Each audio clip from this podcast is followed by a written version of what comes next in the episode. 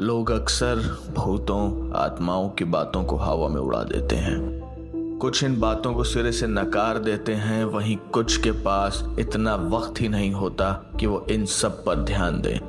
कोई कुछ भी कहे, मगर खुद पर बीती हुई को कोई कैसे नकार सकता है? और एक बार किसी अनजान ताकत से सामना हो जाने के बाद, उस पर विश्वास ना करने जैसा कुछ नहीं बचता। ऐसा ही कुछ अभिमन्यु के साथ हुआ था। अभिमन्यु, पेशे से काबिल म्यूजिशियन और एक अच्छा इंसान, जो कि भूत प्रेत में विश्वास नहीं करता था। भूत प्रेत क्या, वो तो भगवान में भी नहीं मानता था। इसमें पूरा दोष उसका भी नहीं था, क्योंकि उसके घर वाले भी पूजा पाठ नहीं करते थे और भगवान में नहीं मानते थे। ये बात सात साल पहले की है जब यमुना नदी की हालत वैसी नहीं थी जैसी आज है। इसके साफ़ पानी के आसपास घने पेड़ और झाड़ियों से ढका एक सुंदर इलाका हुआ करता था, जहाँ लोग घूमने आते थे। अभिमन्यु भी अपने कुछ दोस्तों के साथ यहाँ घूमने आया था। वो सब आसपास ही घूम रहे थे और अभिमन्यु बीच बीच में अपने डीएसएलआर से पिक्चर्स क्लिक करता जा रहा था। उसे वहाँ बहुत अच्छा लग रहा था। शांत पानी और धीरे धीरे बहती हुई ठंडी हवा ने माहौल को खुशनुमा बना दिया था। कुछ दूर उसे एक सूखा पेड़ दिखा जो थोड़ा अजीब था। उसकी डालियाँ अजीब तरह से मुड़ी हुई थीं, जैसे किसी ने उन्हें हाथ से मोड़ा हो और उस पर एक पत्ता भी नहीं था। अजीब बात थी कि उस हरे भरे इलाके में एक भी और सूखा पेड़ नहीं था। अभिमन्यु ने अपने दोस्तों को पेड़ के पास बुलाया और कहा, यार, ये पेड़ कुछ अजीब नहीं लग रहा। ये कुछ अलग सा है। उसके दोस्तों में से एक बोला, यार, तुम आर्टिस्ट लोगों को हर चीज़ में कुछ अलग ही दिखता है। जल्दी से फ़ोटो लो और चलो। जंगल में थोड़ा और अंदर चलते हैं। अब यहाँ तक आए हैं तो कुछ तो एडवेंचर किया जाए। अभिमन्यु आगे जाना तो चाहता था, मगर उस पेड़ से अपनी नज़र नहीं हटा पा रहा था। वो एक टक उस पेड़ को घूर रहा था। तभी उसका दोस्त ज़ोर से चिल्लाया। अभी? यार साथ चलोगे या पेड़ को ही घूरते रहोगे? अभिमन्यु जैसे नींद से जागा हो वो बोला हाँ हाँ चलो यार। जाते जाते उसने उस पेड़ की एक पिक्चर लेने का सोचा। उसने जैसे ही कैमरा की व्यूफाइंडर में देखा तो उसे कुछ दिखा। उसे वहाँ एक धुंधला सा काला साया पेड़ की डाल पर बैठा हुआ दिखा। अभिमन्यु चौका और उसने तुरंत कैमरा अपनी आँख से हटाया, पर वहाँ कोई नहीं था। अभिमन्यु का लगा कि उसे धोखा हुआ है और उसने दोबारा कैमरा के फाइंडर में देखा। वो साया उसे फिर से वहीं दिखा, मगर इस बार वो धुंधला नहीं, साफ़ दिख रहा था। वो किसी लड़की की परछाई जैसा था। अभिमन्यु बुरी तरह डर चुका था। वो बदहवास होकर अपने दोस्तों की तरफ़ भागा। भागते हुए एक पेड़ में फंसकर उसकी शर्ट भी थोड़ी फट गई। अभिमन्यु ने अपने दोस्तों को सारी बात बताई। पहले तो उसके दोस्तों ने उसका मज़ाक उड़ाया, पर फिर पूरी बात सुनने के बाद और उसकी हालत देखने के बाद सबने वहाँ से तुरंत निकल जाने का फैसला किया। वापस जाते हुए अभिमन्यु थोड़ा परेशान तो था, पर कुछ बुरा ना होने से पहले ही वहाँ से निकलने के ख्याल से खुश भी था। घर आकर वो बस एक नींद लेना चाहता था, मगर उसने जो कुछ भी देखा था, वो उसे भुला नहीं पा रहा था। उसने अपने म्यूज़िक सिस्टम पर धीमी आवाज़ में म्यूज़िक चलाया और सोने की कोशिश करने लगा। थोड़ी ही देर में उसे नींद भी आ गई और जब वो सोकर उठा तो रात हो चुकी थी। अभिमन्यु ने अपनी फैमिली के साथ डिनर किया। और कुछ देर बाद उसकी बहन और माँ पिताजी सोने चले गए। हालाँकि अभिमन्यु को शाम को सोने की वजह से नींद नहीं आ रही थी। अब तक अभिमन्यु पेड़ वाली बात को वहम समझकर भूल चुका था। उसने सोचा, चलो कैमरे से इमेजेस लैपटॉप में ट्रांसफ़र करके चेक किया जाए। उन इमेजेस में से एक पिक्चर उस सूखे पेड़ की भी थी। अभिमन्यु अपनी चेयर से लगभग उछल ही पड़ा था, क्योंकि उसने तो उस पेड़ की कोई पिक्चर ली ही नहीं थी। लेकिन अभी उसका चौंकना बाकी था, क्योंकि अगली इमेज उस साय की थी, जो कि अब एक लड़की जैसा लग रहा था। डर और हैरानी से अभिमन्यु का बुरा हाल हो चुका था। उसे कुछ समझ नहीं आ रहा था कि क्या हो रहा है। अभिमन्यु ने जल्दी से लैपटॉप बंद किया और एक तरफ़ हट गया। वो चिढ़कर अपने बिस्तर पर बैठ गया। तभी उसे अपने आसपास थोड़ी ठंड सी महसूस हुई। उसने लपक कर एसी बंद किया, मगर ठंड कम होने की बजाय और बढ़ गई। वो कुछ सोच पाता कि इससे पहले ही उसे लगा कि उसके बगल में कोई बैठा है। उसने उछल कर लाइट ऑन की, पर कुछ नहीं। कमरे में कोई नहीं था। वो पूरी रात अपने बिस्तर पर बैठा रहा और सुबह होते ही उसने सारी बात अपने घर वालों को बताई। मगर सबने उसकी बात को हँसी में उड़ा दिया और उसे डरावनी फ़िल्में कम देखने की सलाह दी। कोई कुछ भी कहता, अभिमन्यु जानता था कि उसने क्या देखा और महसूस किया था। किसी तरह उसने पूरा दिन इधर उधर के काम और अपना रियाज करके काटा और वो इमेजेस दोबारा देखने का सोचा भी नहीं। रात गहरा चुकी थी और उसके साथ साथ अभिमन्यु का डर भी। डिनर के बाद सब अपने अपने कमरे में सोने चले गए, पर पिछली रात हुए वाक्यों की वजह से अभिमन्यु काफ़ी डरा हुआ था। उसने लाइट ऑन करके सोने का फैसला किया। दिन भर की थकान की वजह से उसे जल्दी नींद भी आ गई। वो अभी पूरी तरह से सोया भी नहीं था। कि उसके कान में किसी ने उसका नाम पुकारा। अभिमन्यु ऐसे उछला जैसे कि उसे बिजली का झटका लगा हो। वो पसीने से तरबतर अपनी जगह पर जम चुका था और उसकी आवाज़ उसके गले में घुट कर रह गई थी। उसे पता ही नहीं चला कि कब वो बेहोश हुआ। जब उसे होश आया तो सुबह के चार बजे थे। उसने घबरा कर इधर उधर देखा। तो उसका कमरा बिल्कुल नॉर्मल था, पर उसकी हिम्मत उठकर बाथरूम जाने की भी नहीं थी। उसने सूरज निकलने तक का वेट किया और उसके बाद ही बिस्तर से उठा। अगले दिन सब कुछ नॉर्मल था, मगर इस रात अभिमन्यु अपने कमरे में सोना नहीं चाहता था। उसने अपनी बहन प्रिया से रिक्वेस्ट की कि उसे अपने कमरे में सोने दे। मैं ज़मीन पर सो जाऊँगा। बस बस मुझे यहाँ सोने दो, प्लीज़। एक बार, बस आज के लिए। उसने अभिमन्यु की बात मान ली और वहाँ सोने दिया। उस रात कुछ नहीं हुआ।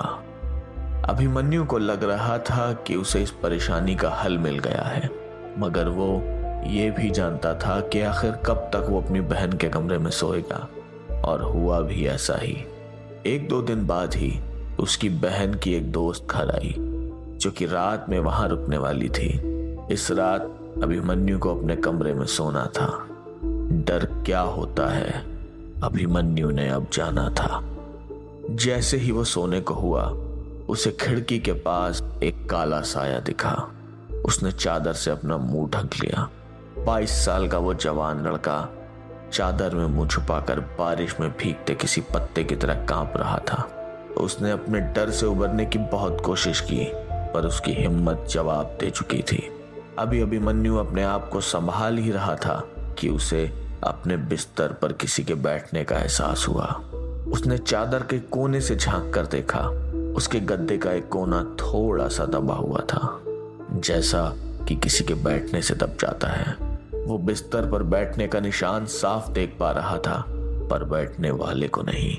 वो चादर में वापस दुबक गया। हालात पर उसका कोई बस नहीं था, और इस सब के लिए वो खुद को ही जिम्मेदार मान रहा था। और अब तक उसे विश्वास हो गया था कि भूत होते हैं। इससे पहले कि वो कुछ कर पाता, अचानक कमरे में एक अजीब सा सन्नाटा छा गया।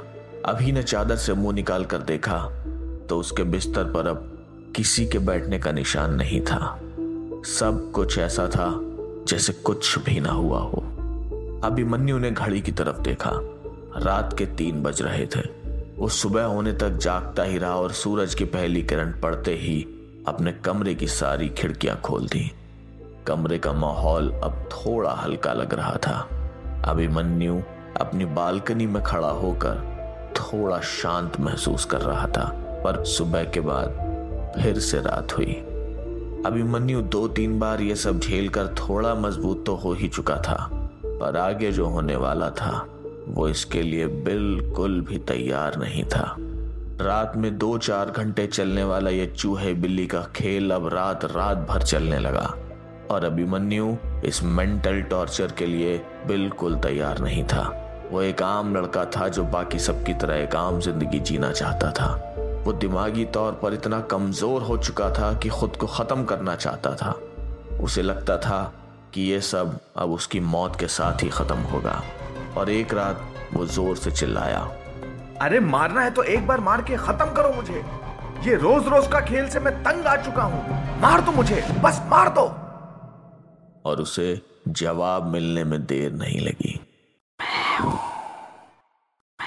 मुझे देखा था ना मुझे मुझे किनारे मैं तुम्हें क्यों मारूँगी मैं तुम्हें क्यों साथ रहूँ हमेशा इतना सुनते ही अभिमन्यु अपने होश खो बैठा। अगली सुबह जब वो होश में आया तो उसने खुद को अपने घर वालों से घिरा हुआ पाया। डॉक्टर उसकी नब्ज चेक कर रहे थे। उसने डॉक्टर को कहते हुए सुना, इनके वाइटल साइंस तो नॉर्मल है, पर ऐसा लगता है इन्हें शॉक लगा है। शायद कोई बुरा सपना या एंजाइटी की वजह से? खैर, घबराने की कोई बात नहीं है, मैंने कुछ टेस्ट लिख दिए हैं। रिपोर्ट्स आ जाने पर आप एक बार मुझसे मिल लीजिएगा। फ़िलहाल इन्हें आराम करने दीजिए। अभी के माता पिता उसकी ये हालत देखकर काफ़ी डर चुके थे। उन्होंने उसे पानी पिलाया और सब कुछ पूछना शुरू किया। अभी अभिमन्यु भी एक सांस में पिछले कुछ दिनों में कटी हुई सारी बातें बताता चला गया और ये भी कि ये सब उस पेड़ के पास जाने के बाद ही शुरू हुआ है। अभिमन्यु के घर वाले परेशान थे। वैसे तो वो इन सब चीज़ों में विश्वास नहीं करते थे, मगर आसपास पता करने के बाद उनके एक पड़ोसी ने उन्हें एक मंदिर के पंडित जी के पास जाने को कहा। और सब लोग अभी को लेकर उनकी जान पहचान के एक पंडित जी से मिलने गए। पंडित जी ने अभिमन्यु के सर पर हाथ रखा।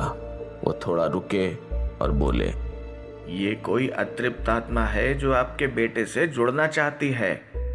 और अगर उसे आपके बेटे को नुकसान ही पहुंचाना होता तो उसके पास कई मौके थे।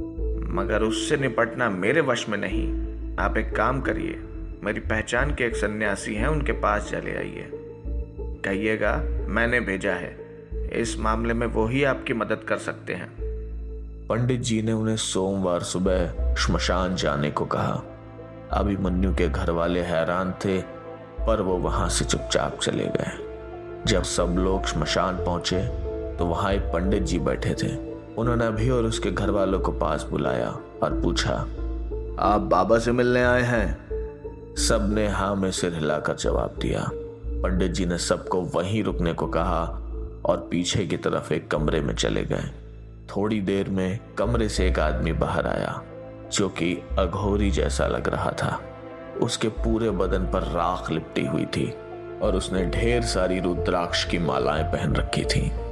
अच्छी खासी उम्र थी उसकी, मगर उसकी आँखों में एक अजीब सी चमक थी।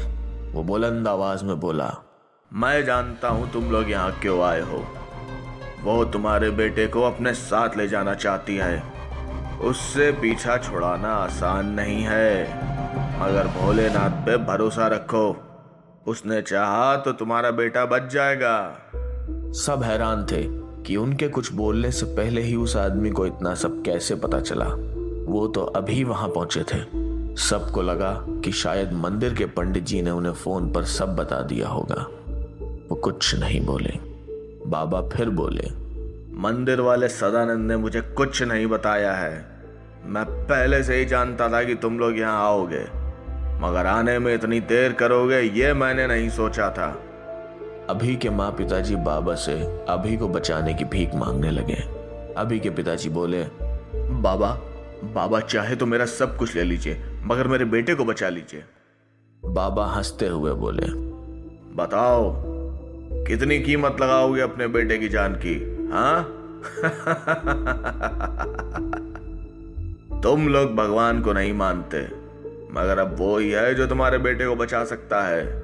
अपने बेटे को यहाँ छोड़ जाओ और घर जाकर भोलेनाथ से प्रार्थना करो मुझसे जो होगा मैं करूँगा। नमामि शंभु नमामि शंभु नमामि शंभु। सबने ऐसा ही किया। बाबा ने अभी को कमरे में बैठने को कहा। उनसे मिलने के बाद अभी काफ़ी हल्का महसूस कर रहा था। उन्होंने उससे पूछा कि क्या उसने उस लड़की को कभी सामने से देखा है? अभी ने ना में जवाब दिया।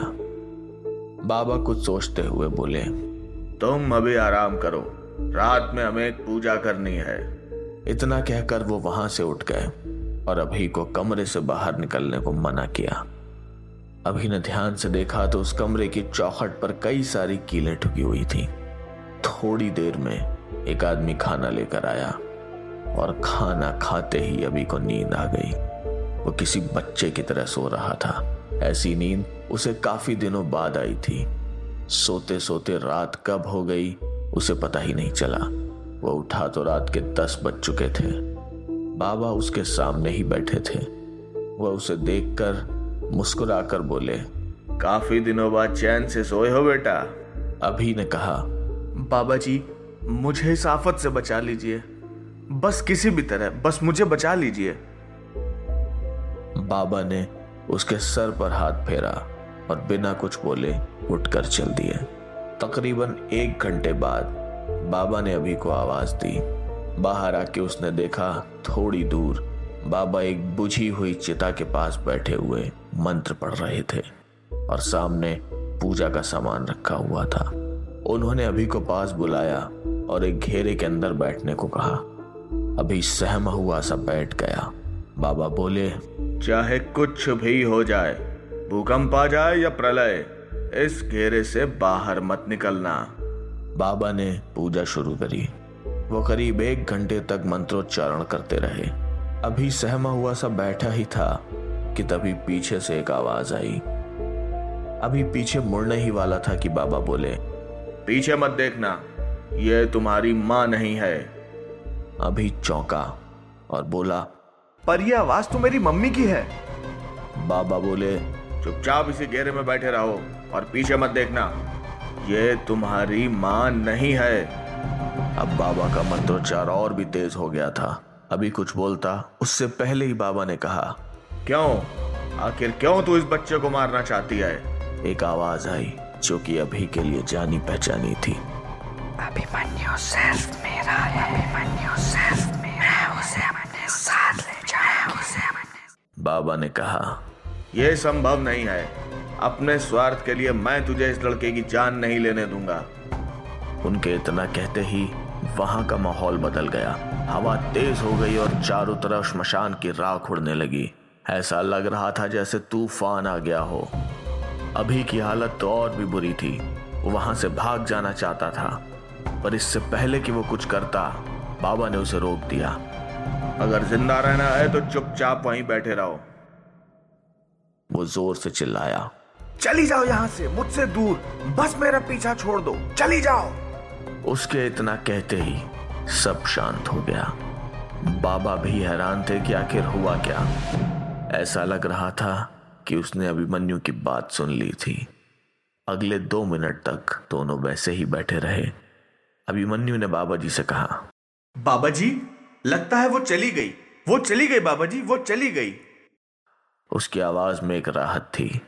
अभी वहाँ से उठने ही वाला था कि बाबा ने उसे रोका। उठना मत। अभी पूजा खत्म नहीं हुई है। अभी बोला पर बाबा जी आप देखिए ना सब शांत हो गया वो चली गई। मैंने उसे बोल दिया है वो मुझे परेशान नहीं करेगी। बाबा गुस्से में बोले अभिमन्यु बेवकूफ़ी मत करो बीच में मत उठो ये पूजा मैंने यूँ ही नहीं रखी थी। अभिमन्यु नहीं माना और वहाँ से उठकर वापस उसी कमरे में चला गया। बाबा उसे रोकते रहे पर वो नहीं रुका। अभिमन्यु अभिमन्यु रुक जाओ बेटा। बाबा ने अकेले ही पूजा संपन्न की जो कि सुबह तक चली। वो कमरे में वापस आए तो अभिमन्यु सोया हुआ था। वो बहुत गुस्से में थे पर वो कुछ बोले नहीं। सुबह उन्होंने अभिमन्यु को बहुत डांटा। सुबह तक अभी के घर वाले भी वहाँ आ गए थे। बाबा बोले तुम्हारा बेटा खुद को बहुत समझदार समझता है। वो बीच पूजा से ही उठ गया। अभिमन्यु ने बोलना चाहा पर बाबा ने उसे टोक दिया। चुप! एक शब्द भी नहीं बोलना।